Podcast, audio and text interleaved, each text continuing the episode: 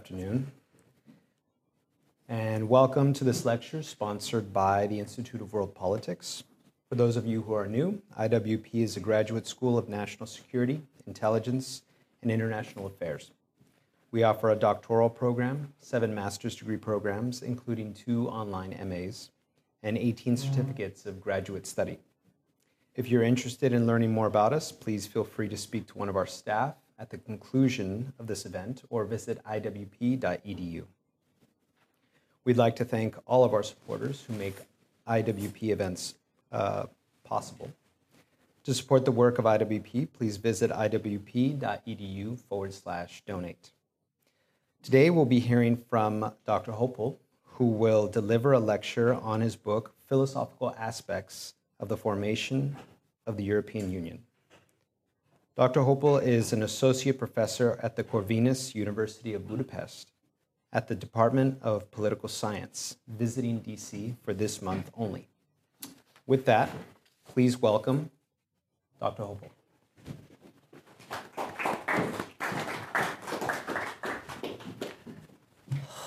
So, hello everyone, uh, ladies and gentlemen, Marek, and friends, and especially my daughter. Hello.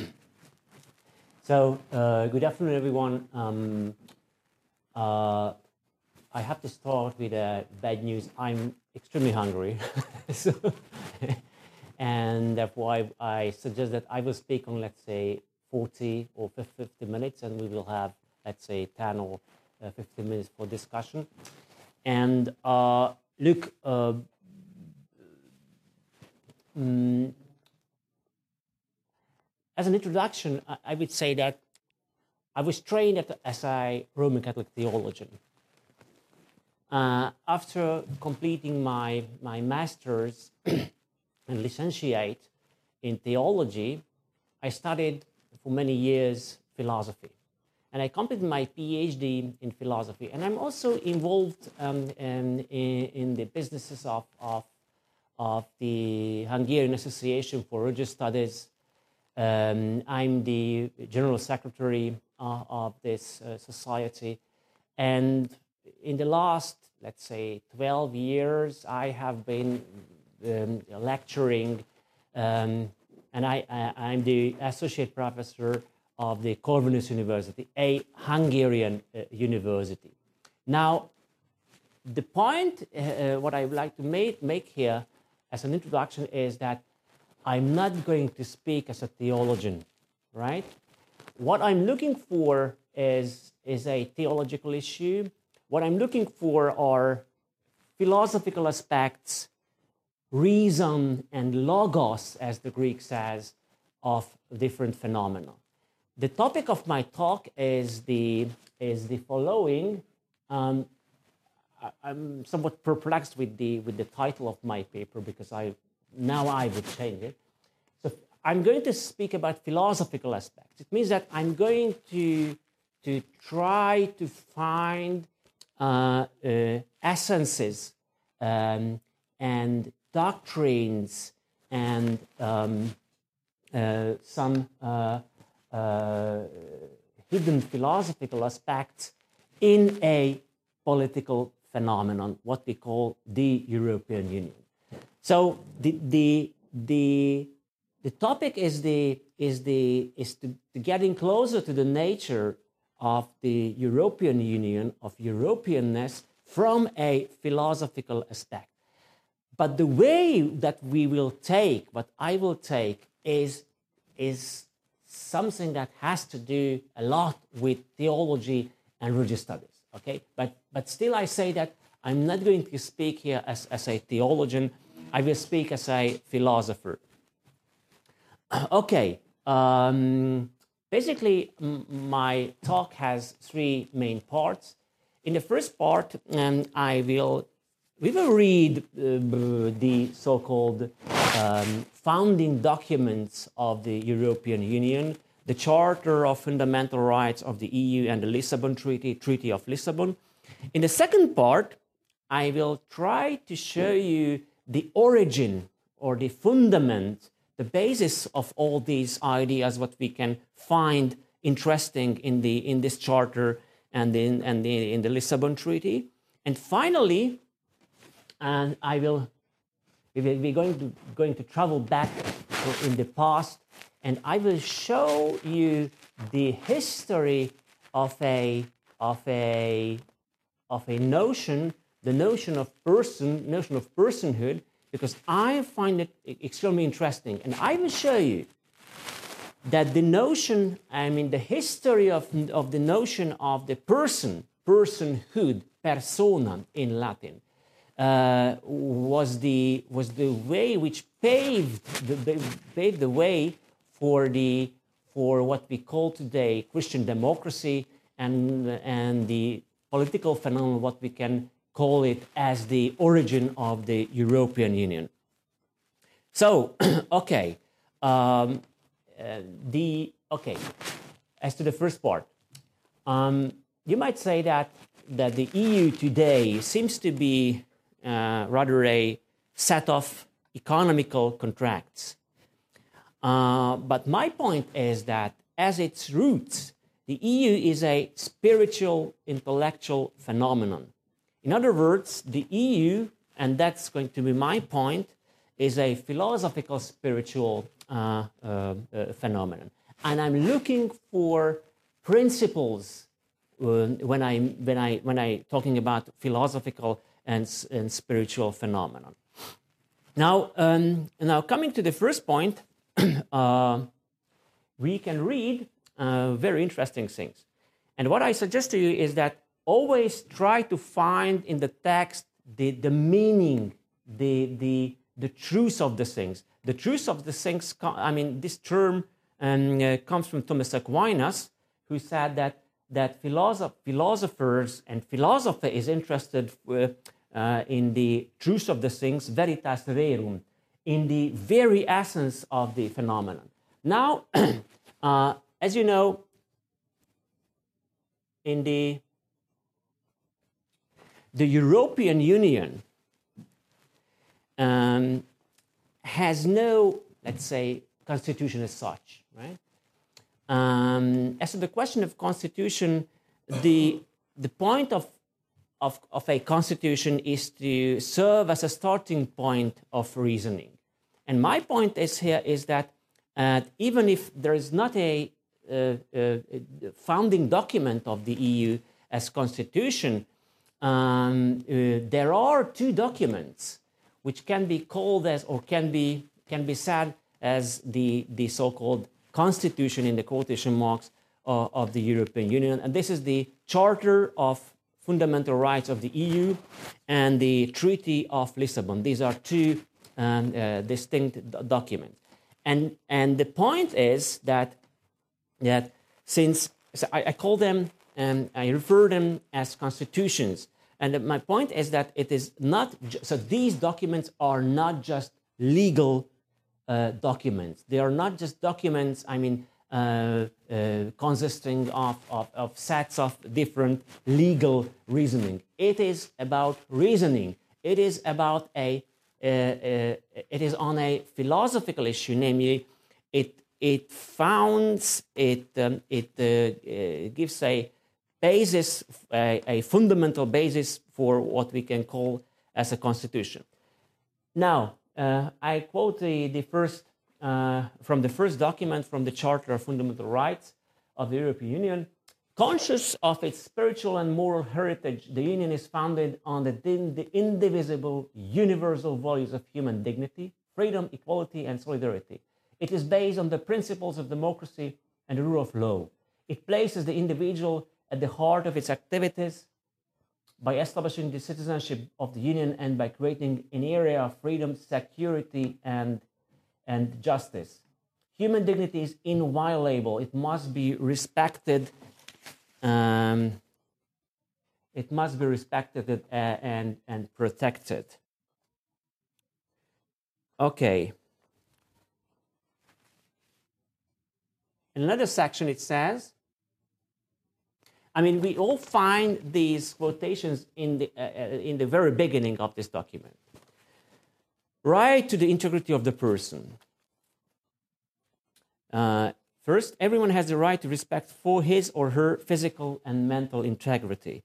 In the field of medicine and biology, the following must be uh, respected in particular. Okay, I quit some part and I'm coming to point, point uh, C. The prohibition of making the human body and its parts as such a source of financial gain. D. The prohibition of the reproductive cloning of human beings. So my question is, why are these issues important in a legal document? Right? Because, uh, and I will argue that this is not only a legal document, right? Okay. You can find these all this text here. I mean, um, uh, in its full version. Um, and as to the to the second um, um source, the Lisbon Treaty says, and it's again, it's very important. Um, yeah, just a minute. Drawing inspiration from the cultural, religious, and humanist inheritance, inheritance of Europe, from which have developed the universal values of the inviolable and inalienable rights of the human person freedom, democracy, equality, and the rule of law, and so on and so forth. The Union is founded on the values of respect of human dignity, freedom, democracy, equality, the rule of law, and respect for human rights, including the rights of persons. Rights of persons. What's up with you? Minorities. Uh, belonging to minorities, these values, just a minute, these values, how can I put it on the right side? So these values are common to the member states in the society in which pluralism, non-discrimination, tolerance, justice, solidarity, and equality between women and men prevail. And finally, and again a, a quotation from the Lisbon Treaty, the union's aim is to promote peace, its values, and the well-being of its peoples. The union shall offer its citizens an era of freedom, security, and justice without internal frontiers in which the free movement of persons is ensured in conjunction with appropriate measures with respect to external borders and controls as asylum. Okay, right, okay. So what is interesting in, in, in, in these documents is that um, is that they are so these documents are are referring to a term which has a long history in, in, in the philosophical reasoning and in, in, in, in, in theology. And this is the history of the, of the notion of person. Don't you think that it is odd that a legal document like this begins with a treatise of a, on, on a philosophical topic? Because these texts, like religious and human, humanist inheritance of Europe, speaking about inviolable rights and inviolable and inalienable rights of the human person, speaking about freedom and equality, and later um, human dignity, um, and later freedom again, uh, rule of law, respect for human rights. These are hardcore philosophical topics. And my question is that, that what is the conceptual let's say, philosophical framework uh, of this um, political phenomenon, what we, what we call the EU. So my point is, and now we are turning to the, the second part of my, of my presentation. So my point is, is that, and I made a statement right now, okay? Uh, so my point is that uh, the European Union, even if it, even its most irreligious uh, period like, like today has its roots in a philosophical tradition, philosophical, theological, religious tradition. And I'm interested especially in the nature of this philosophical, theological, and religious tradition. And this tradition is called uh, um, Christian democracy. Uh, here you can read, if you can read, and I hope that you can. It's coming in a minute. Go down, down, right? Here you can read uh, some names, right? Uh, who can be persons, politicians, right? Who can be considered as the so called founding fathers of the EU. Robert Schuman, Alcide de Gasperi, Konrad Adenauer, and uh, von Coudenhove-Kalergi Richard, um, uh, who is rather a philosopher. So he's, he's the only one I, I would say that who, who can be considered as a philosopher, right? Okay. These uh, three persons are politicians. And as politicians, they wrote only, let's say, let's say memoirs, right? Okay. Konrad Adenauer, for example, wrote like, three volumes of, of, of memoirs. Um, and there's a discussion about who are the, the, the real founding founders of the EU. These three persons belong um, uh, uh, for sure uh, uh to this group. But anyway, so Schuman, De Gasperi, and Adenauer were politicians.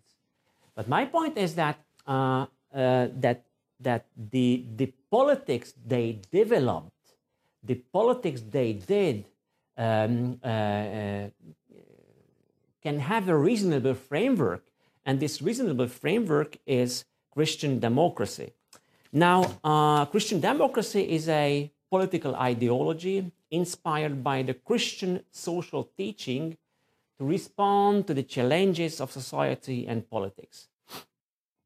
Uh, we can also say that Christian democracy has drawn from Catholic social teaching and neo scholasticism. So these three or more uh, persons, politicians, as the founding fathers, belong to a certain political tradition, to a certain political ideological tradition, Christian democracy.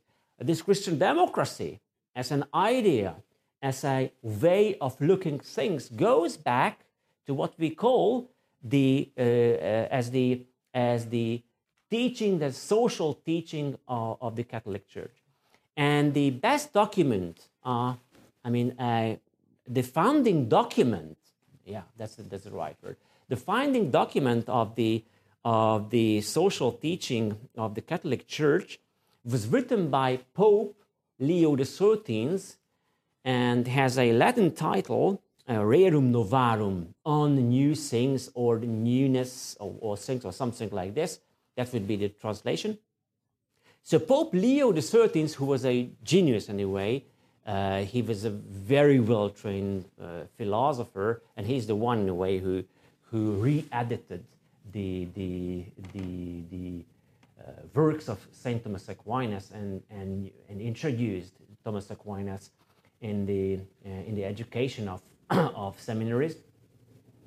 So uh, the Rerum Novarum as a document is a paradigmatical um, uh, work, uh, we can find here the main ideas, the main concepts, and notably, we are looking for concepts, we are looking for philosophical concepts.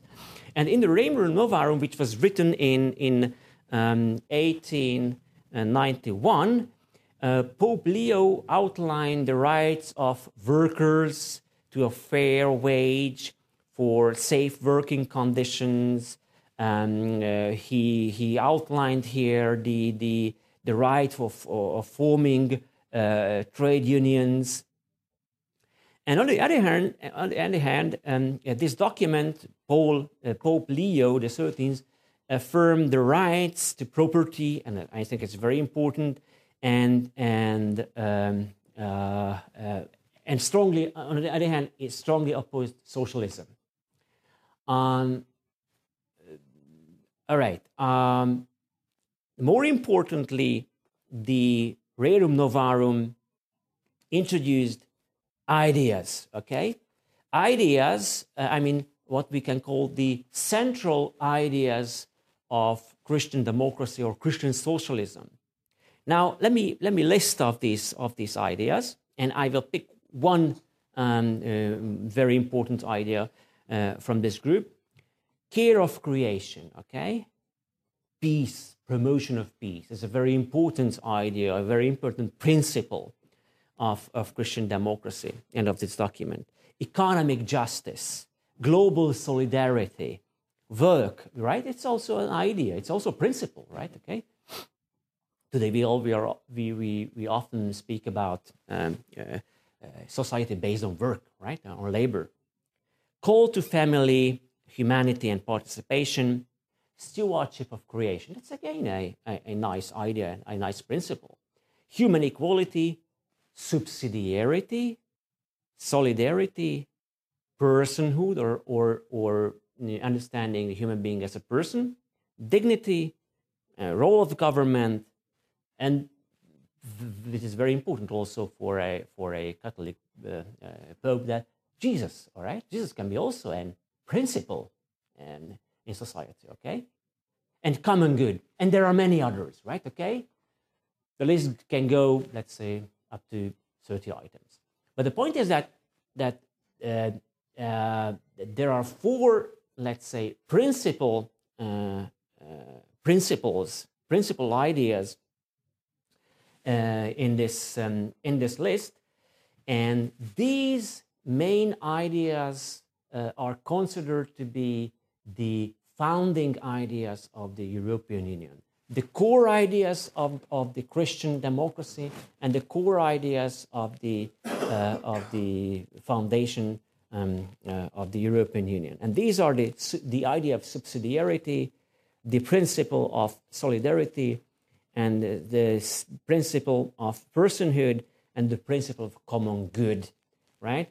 Bonum commune. So these are the so-called four cardinal principles um, of, of these documents. Okay, um, uh, before we start to read the um, um, um, this document, I mean some passages of this document, let me tell you that that uh, what I would like to highlight in this document is the use of the notion of person.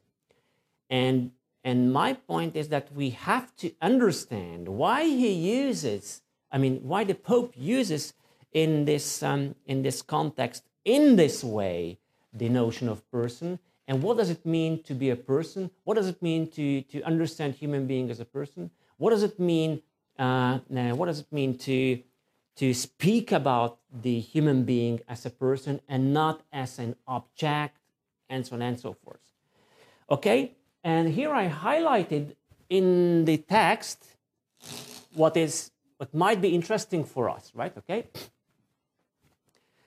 Uh, in point 13, it says that that right to property, uh, which has been therefore which has been proved to belong naturally to individual persons, in must in likewise belong to a man in his capacity of head of a family. Nay, that that uh, that the, the, no, that right is all stronger in proportion as the human person receives a wider ex- extension in the family group. Okay, it is a it is a most sacred law of nature, sacred law of nature, that the father should provide food and all necessaries for those whom he has begotten and similarly, it is natural that he should wish that his children who carry on, so to speak, and continue his personality, and so on and so forth. Okay? In point 20, it says, Of these duties, the following bind the proletarian and the worker fully and faithfully to perform the work which has been freely and equitably agreed upon, never to injure the property nor to outrage the person. Okay? He has skipped some. The following duties bind the wealthy owner and the employer not to look upon their work people as their bondsman, mm-hmm, but to respect in every man his dignity as a person ennobled by Christian character. Don't you think it's strange? I mean, it's very odd that he uses this term person person personhood, right? To understand the, the human being as a person. Uh, there's a it's a recurring issue in this document that the, uh, while opposing to socialist socialism and socialist understanding of human being, he always says that the human being is a person. The socialist in this context, as far as according to the understanding of Paul of Pope uh, uh, Pope Leo the Thirteenth, socialists understand human being uh, only as a as a machine, right? As Marx said, man is a finely tuned machine. Now, what does it mean to understand the person, the human being as a person? Okay. Okay, another, uh, yeah, another quotation.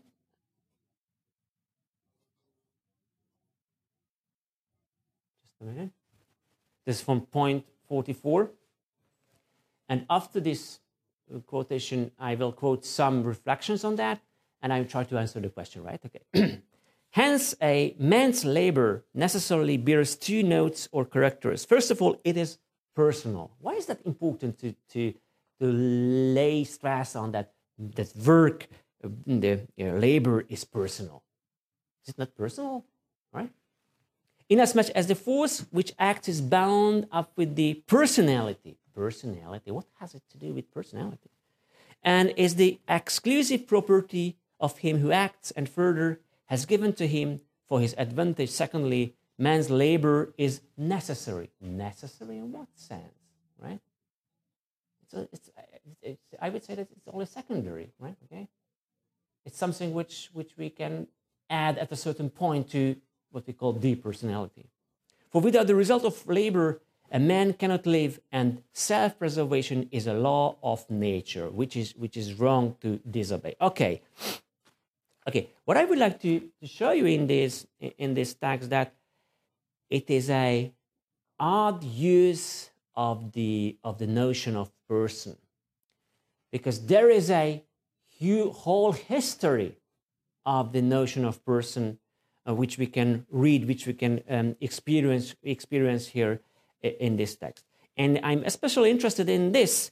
Why is he? Why why does he speak about the dignity of person and not why not on the dignity on on the on labor right okay he speaks about constantly on dignity what has dignity human dignity uh, to do uh, uh, with human person okay these questions are philosophical questions and these questions i mean this whole issue constitutes the the realm of realm of, uh, of philosophical personalism so what we can find in this document, in the Rerum Novarum, uh, is a philosophical, personalist understanding of human being. Okay? But we can we, we, we, we find here the signs of philosophical personalism. Okay? Look, um, um, this document had a huge impact on, on, on later developments. And and uh, in short, we can say that the above mentioned persons, the leading persons of, of, um, of Christian democracy, they all use the central ideas, the central principles of the Rerum Novarum.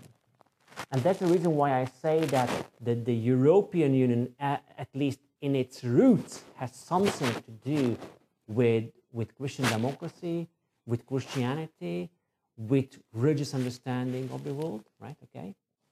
But let me go on and and and make it clear. Okay. Um, if you don't mind, I I, um, I propose a a further uh, uh, reflection. It's, it's just nice, right? Okay. So there were many reflections on, on, on this document, on the, on the Rerum Novarum, such as Quadragesimo Anno, uh, such as the, the, the, uh, the um, reflections given by, by those uh, philosophers and, and politicians. And one of the most important uh, figure who reflected upon uh, this document was John Paul II. Uh, who, is, who, who was a real philosopher pope. And the title of his encyclical was Centesimus Annus. You know, he reflected uh, upon this document on the on the Rerum Novarum uh, after hundred years, and and I'm going to uh, um, quote only the, the the point eleven, a certain passage from the uh, point eleven, and it says that from this point forward, it will be necessary to keep in mind that the main thread and in a, in a certain sense, the guiding principle of Pope Leo's encyclical and all of the church social doctrine is a, and this is my, uh, uh, um, uh, I think this is the most important part, is a correct view of the human person, of his unique value, inasmuch as man is the only creature on earth which God will for himself. God has imprinted his own image and likeness on man, conferring upon him an incomparable dignity, as the encyclical frequently insists. In effect, beyond the rights which man acquires by his own work, there exist rights which do not correspond to any work he performs, by which flow from his essential dignity as a person. Again, we encounter with the term person and dignity and, uh, uh, and, um, uh, and, and property. It seems to us that the notion of person is fundamental in, in respect to other so called values or, or principles we can find in this document. We have to understand what, what the Pope and, and this tradition means by when they are speaking about human being as a person. Because if we are speaking about human being as a person, that justifies only what, what the, the right understanding of, of, of right to property. That just that this on this understanding justifies only the the uh, the concept of right and duties and uh, and any other any other principles. Okay, what is this understanding? What is this um, traditional understanding of human being as a person? Now, in order to uh, understand this, okay, we, we skip these parts. But anyway, I, I think that John Paul II is not only a theologian or philosopher, he's a good writer, right? Okay. So please feel free to read these passages from his Centesimus Annus. Uh, and one um, uh, recurring issue in, in especially in, in John Paul II is the transcendent dignity of the person. Why, it, why does it have a transcendent dignity? What is this dignity? What is this transcendence in a person? Now, in order to um, understand how important is this notion is, namely uh, the, the, the, person, um, we have to go back to right, right, to, to biblical sources and to the debates of early Christianity. Again, in the first part, I, we started from, from the uh, analysis of the text of the founding text of the European Union. And I said that there are signs of philosophy, there are signs of philosophical understanding um, in these founding documents. Secondly, in the second part, we uh, uh, we try to understand what Christian democracy is, and I, and I identify Christian democracy as the let's say the the framework, the spiritual framework, the intellectual framework uh, of the European Union. And now we are we are uh, traveling back, let's say, 2,000 years, and and we will uh, we will try to find the the the importance of the notion of person. Look, uh, the notion of person, persona, is is an example in this sense, right? Okay. Um, and as an example, it serves uh, to understand what does it mean to apply uh, philosophical terms in the realm of theology and what is the result, what is the outcome of this whole story.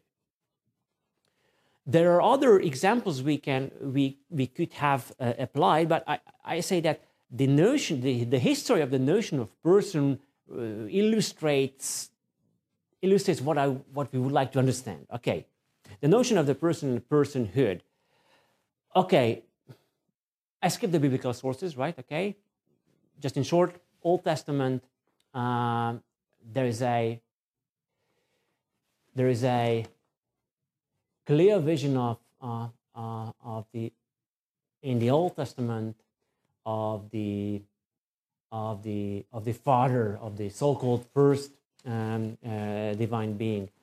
Um, and my point is that this understanding, this vision of the Father, influenced the influenced the early Christian authors and writers. Now, in what sense? Uh, the debates of the early Christianity, the, they are very important, right? Okay, uh, uh, the, the first ninth century of early Christianity is called uh, as as the, the the the age or the or the centuries of of, of church fathers. There were many church fathers, such as Saint August, Augustine and others. Um, they all participated in, in, this, in these debates. So the first, first ninth century of the, of the, of the history of, of, of Christianity is very important, very, very important from the point of view that all what we know, all what we yeah, know as science has its roots in that period, right? Okay. So science was born in early Christianity. That's, that's, that's one of my points, right? Okay. So science was born in early Christianity, but why? Uh, early Christians had to do, let's say, they, they had a very, let's say, weird task. But since that, was the, the, the most important task, what they have to had to had to do, and this was to answer the question, you know, that what is one and what is three in God. Okay, today it's a very very easy question and easy to answer. Okay, God is one, okay, because its essence is one, and God is three because there are three persons in, in, the, in, the, in the same God, okay? But it was not that easy to understand the notion of person, the notion of essence, and other notions for the Assyrians, the Christian Assyrians of the third century, the, the Egyptians of the fourth century, the, let's say, the, uh, uh, the Jewish minority in Rome in the first century, what Christianity had to do is to explain again what is one and what is three in deity. Look, this is this is a theological issue. It's a theological question, but its, but its solution is philosophical. Because uh, concerning the term ousia, right, essence, the very first uh, Council of Nicaea, which was held in, you know, in uh, 325. Nicaea is now in Turkey, right?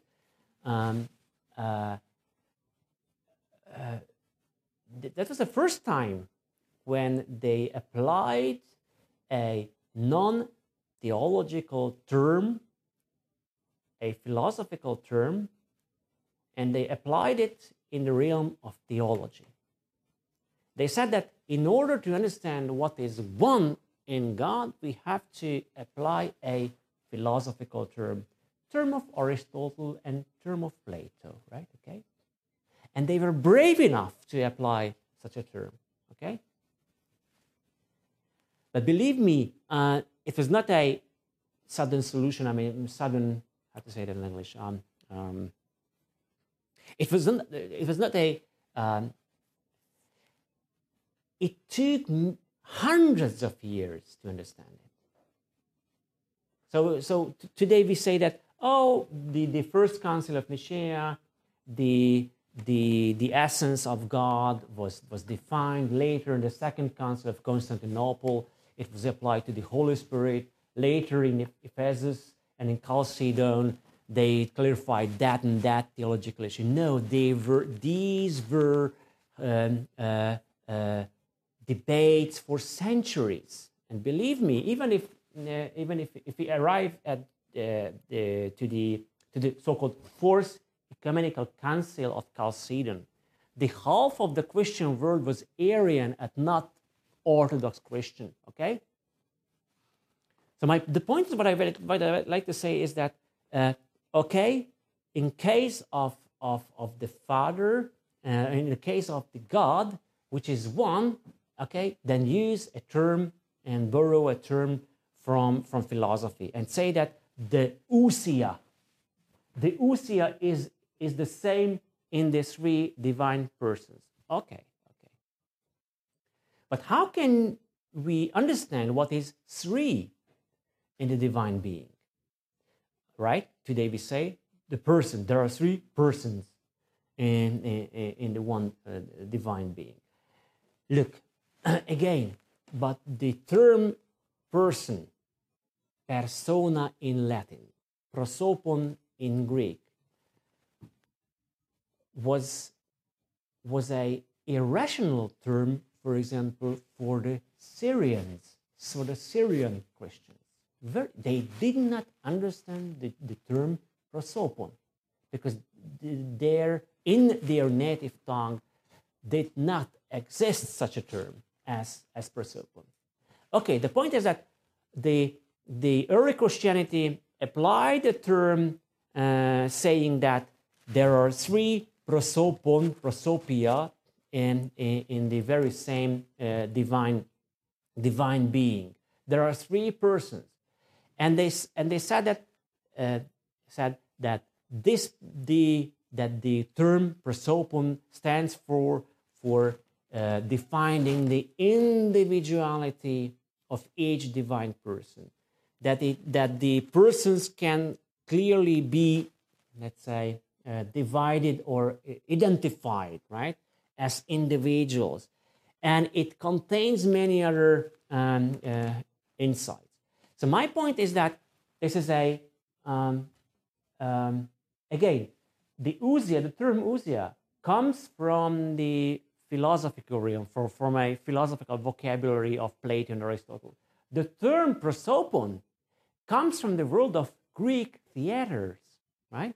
The prosopon was the mask what a actor used uh, uh, uh, in a in a theater in a Greek theater, right? Okay, the prosopon, let's say the person, the mask, which by which the actor can be identified or the role he played can be identified.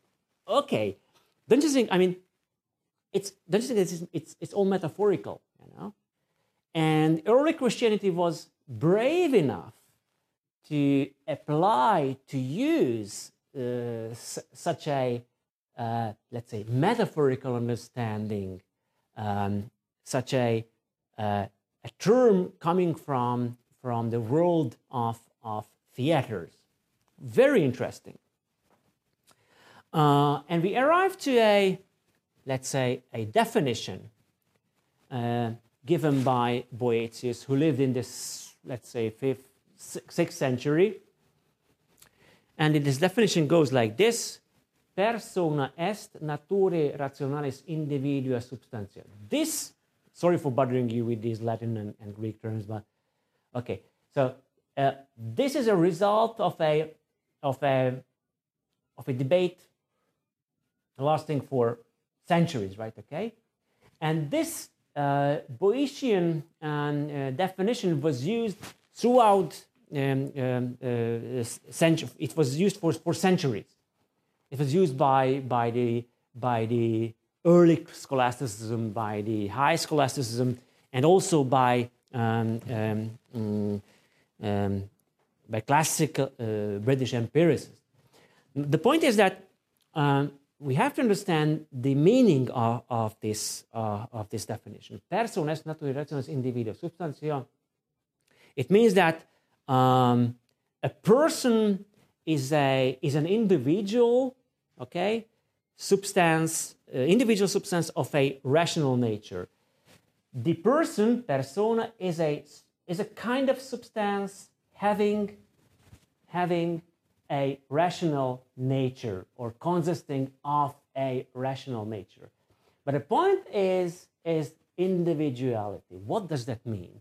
It means that, that the, the man, human person, right, cannot be divided, is indivisible, right? Okay? Cannot be multiplicated. Is it the right word? To multiplicate something? Cannot, cannot be cloned, right? If today we can say, okay? Uh, only a person can have dignity, right? Okay. Uh, natura irrationalis, for example, means that uh, uh, human beings as persons can learn uh, uh, things, can learn, let's say, let's say languages, for example, but rationality is inborn with human human being, right? We are naturally rational beings. Animals can pick up different, let's say, what, what, what, behavior patterns, right? Okay? But we were born naturally, we were born naturally rational, okay?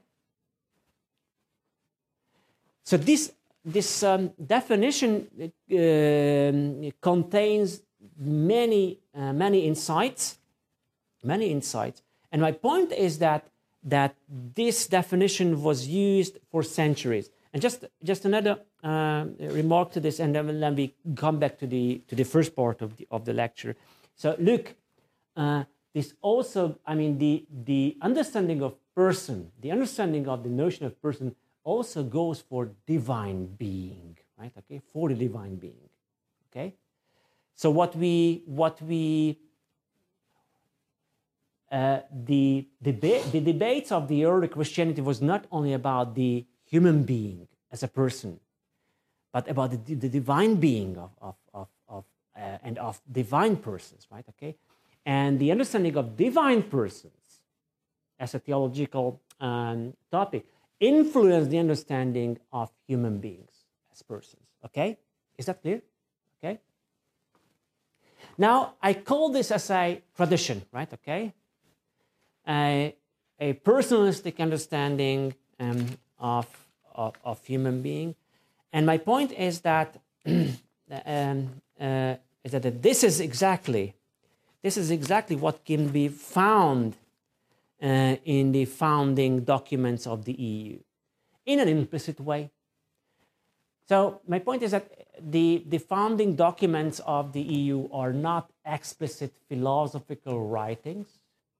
No, because they are written for for political whatever entities, right? Okay. But still there is a lot of philosophy in it. Still there is a a personalistic understanding of human being. And we saw the the history of, of this of the of the term person, okay? you see that uh, theology influenced the philosophical understanding of, of, of person.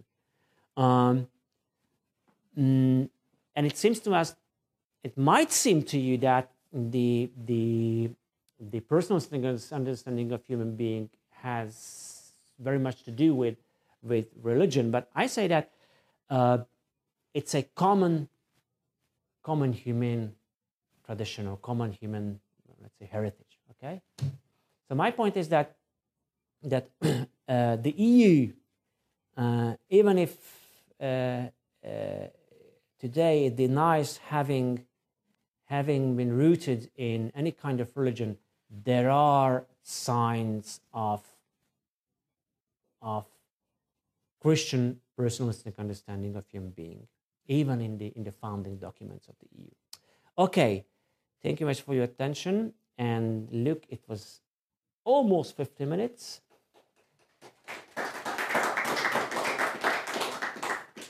Oh, don't you mind if I have some water? And I open the, the floor for questions and remarks. There are two questions. First, let's go ahead. Yeah, yeah, yeah. Oh, yep. Do you need a mic? No, I don't. Come with. No mic. Do we have a mic? Are you? Are you want? Do you really want a microphone? Uh, no, I don't need the mic. that- that's okay. First, Go ahead. Did you work in the states in the early '90s? I've said I've said a name like yours in Budapest in the early '90s because I met someone. So. Uh, uh, that's supposed to be my uncle who who who who uh, is interested in shamanism, religious studies. So he he yeah uh, he right. He's an ethnologist and, and, and researcher of shamanism in in Asia and associated with, with Senator Dodd back then. sorry so what? Someone my sister associated with who Senator Dodd's office is someone I'm Mhm. I, if it wasn't you. On this, uh, when they use the language drawing inspiration from, that's a very vague um, license. So if someone is an individual, or, or is it less? Is it more for mobility for a workforce in, in industrial time instead of being tied to a lord and a monarch or a royal? So you, you have some individuality. You have a right to property, but that may be more to be taxed. So necessarily allowed to be an individual success because they're going to tax you with all the other. So it, it seems like they've kept it vague, so you can they can say you are free, but you're also still sort of stuck. Yeah. Okay. I mean it, it was a remark, isn't it? Right? Okay. Yep. Go ahead. Yeah, yes. So, Mike, I have a question. So, on this, like the, some of the, you're like the organized paper, you mentioned that uh, some of the, you mentioned about influence of Catholic philosophy for the phil- for formation of European Union. But I was curious, does the philosophy of the European Union also reflect Protestant philosophy? As you know, the many European nations have also the Protestant faith, like for example, British Anglican Church, German Lutheran Church, Scottish Presbyterian, and the same the Dutch Reformed Church here. So that that was my the first question whether their philosophy was also re- reflected in this philosophy in European Union. Uh, yeah, in short, yes. But the- question is, in what sense? Uh, uh, Are we writing human rights? look, look. Uh, Adenauer was Catholic. Wait, Schuman was what? And he was he was also uh, Belgium, Belgium-born France. What was? I think it's Catholic also. These guys were all Catholics, right? But the point is that uh, at, at the roots of Christian democracy, there is a Protestant, let's say, movement, a Protestant tradition. Okay, I'm not familiar with this, but but clearly there are authors in the 19th century, in the 19th, Protestant writers uh, who who contributed to this issue. I, sorry, I cannot recall names. I, I know that there are some authors. Right, okay. also the we that the, the French the French president Charles de Gaulle's mother was Hug- Huguenot. I read that's why I read that he was kind of generous about the kind of Protestant with respect to his mother's mother's religion. Mhm. Catholic. But anyway, so um, I, I wanted to, to, to tell you that my example has uh, is a general Christian example. So, uh, so, so uh, also um, uh, Protestants accept this kind of implicit understanding of, of human being as a person. Okay, they have to because they also belong to the long tradition of Christianity. Okay. Yeah, thank you. And uh, my, I have a second question. Does the like the philosophy of the formation of European Union also influence the countries in the new continent, which is very intercultural, like the United States or Canada? You know, the Canada is bilingual country. Mm-hmm. And so that is my curiosity. I wonder whether is the philosophy of formation of European Union was to the diverse community in the United States Canada.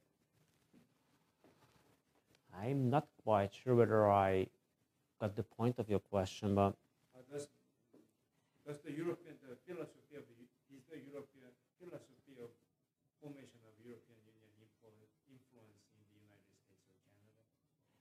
That is my- y- you mean the formation of the EU in the in the 20th century? yeah, kind of different. diplomacy or the some of lifestyle? Well, I'm not a specimen on this issue, but certainly yes. I, I, sorry, I cannot answer this question. I cannot answer this question properly. I have an, my own opinion on, on this, but no, I, I,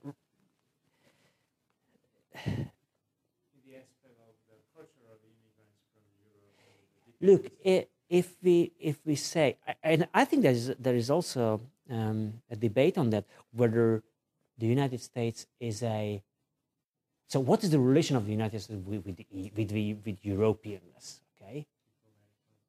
Uh, clearly there is okay but in, in what sense and how uh, how deep are, are these relations? Uh, can we say, for example, that as we, as I try to argue that Europe has very much to do with Christianity, what it also goes for? Does it also go for the United States? Uh, how can you argue for that? It's okay. Uh, I will accept this point. I'm, I'm, I'm all right. I accept this point. Uh, um, but don't you think that it's it's highly questionable to argue for this? Uh, my question is Is there an ongoing debate on this issue in the United States today? Christian roots of, of the United States? It's, it's a current issue. All right. Oh, it's gonna be, it's gonna become more an issue going towards two hundred and fiftieth anniversary in twenty twenty-six. Mm-hmm. So what the founding is, people are reading it, so it's, it's, uh, there were years they're saying God is in the Constitution, but it's signed, done in the year of our Lord. Mhm. Um, so, if you say your rights come from your creator, people are getting away from the hundred years of trying to find a socialist interpretation. So it's, it's where the debate's happening, or starting to happen, or at least where the divide is right now between the two sides of polarization. I have a short remark on, the, on this issue. You know, from our perspective, I mean, from a European perspective, the United States is the, is the result of the so called Enlightenment, of the philosophy of the Enlightenment. But still, I say that, that it is so nice to read a, as a European the, the founding documents of, of, the, of, the, of, the, of the United States. For example, to, to, to understand the term "we, the people of the United States," it's so nice. I mean, I mean, I mean, um, uh, it, it, really makes me glad to, to read uh, a, a text like this because I still think that it is also a philosophical text. Okay. But it can get fun when you get to the word order as the ninth word. If you read it as a noun, then it's the people's order. Democrats have tried to read it as an order to form, uh, not in order to form, but in order to. Then they move form to more perfect, as like it's a loophole for tyranny. But it's also is so nice, But don't you it- think? it- It's, the- it's people's order, the order ordained the Constitution. Then Mhm. you're getting into philosophical people's rights. But in the meantime, they didn't want it to be the loophole for tyranny. Well, it's That not, was the but the. Democrats for a hundred years, since Teddy Roosevelt thought maybe if I can get a third term, I bring fascism here. There's been playing language and. Marek, uh, you have a question? Mark? Yes, I do. Uh, I absolutely thank you for the presentation, and I absolutely agree that uh, Christianity permeates uh, like music or fumes anything about the United States and its constitution and the European Union and its basic uh, documents. Unfortunately, uh, as far as the European Union is concerned, it looks to me like it's either irrelevant or it's a deception operation. In other uh, words, the new crop, the new generation of leaders in the EU hijacked the agenda, camouflaged Uh-huh. their nefarious plans with something that sounds familiar, has sounded familiar for the past 2,000 years, and are having a ball. Huh. Still invoking but not really. So they have a ca- they have their cake and eat it too. This hasn't happened in the United States, even though the founding fathers were Protestants and some of them Freemasons. Mm-hmm. Most of them took their Christianity seriously, whereas in the European Union, it's true uh, that flaccid uh, individuals like Schuman, Gasperi, etc., uh, did make Christian democratic noises, but they were not conservative. Mhm. So there is no the clinging of crusader swords anymore. It's just placidity and deception. Right. Sorry. I ask, There's another question. Do, we- we- do you have, let's say, five minutes for questions? Yeah. All right. Go ahead. Thank you very much. Uh, it was quite interesting for me to see another different version of uh, funding documents and all of this for the Association of International Students. So that was very insightful. Um, I'd love to see some. sorry, I would love to see some of the uh, application and uh, execution, especially for us young people, young minds, of how these funding documents define what are Trump issues. And uh, one of the issues I think of uh, is, uh, for instance, immigration. I know immigration is a very hot topic when it comes to uh, the uh, European Union, especially it be legal, illegal. How would you, using these uh, funding documents, define, especially solve these kind of issues that are very recent in modern times? Thank you very much. Hmm. That's again a huge question, don't you think? All right. So the, yeah, um, mm, the notion of person, and I mean the the history of the notion of person was one example um, in the in this whole grand history, grand story. Uh, or immigration, I mean the right for free movement is could could have been also a, an example of this lecture. And there were many who discussed this issue, such as John Locke, you know, um, a British philosopher um, uh, of the 17th, 17th century. Sorry, and and later Rousseau and and many and many others. but what but my point is that uh, that in order to understand whether you have right for for for free movement for free uh, for immigration first you have to understand the notion of person. Who is the subject of all of all these issues right okay? Who is free to have right for going there or going that uh, or or uh, uh, being a subject of immigration, migration. Sorry. Okay. Okay. So uh, it's a. I mean, the per, the notion of person is is is a fundamental uh, term in this whole story. Okay. And it all depends on how you understand it, how you interpret it. If you say that human being is just a object, then it can go wherever, wherever, wherever he or she wants. Okay.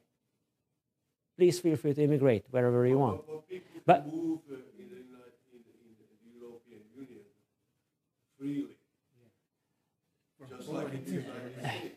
But if you're coming from another country, that's a different persona. Well, well, well, well, well, well. Most don't move in the EU. there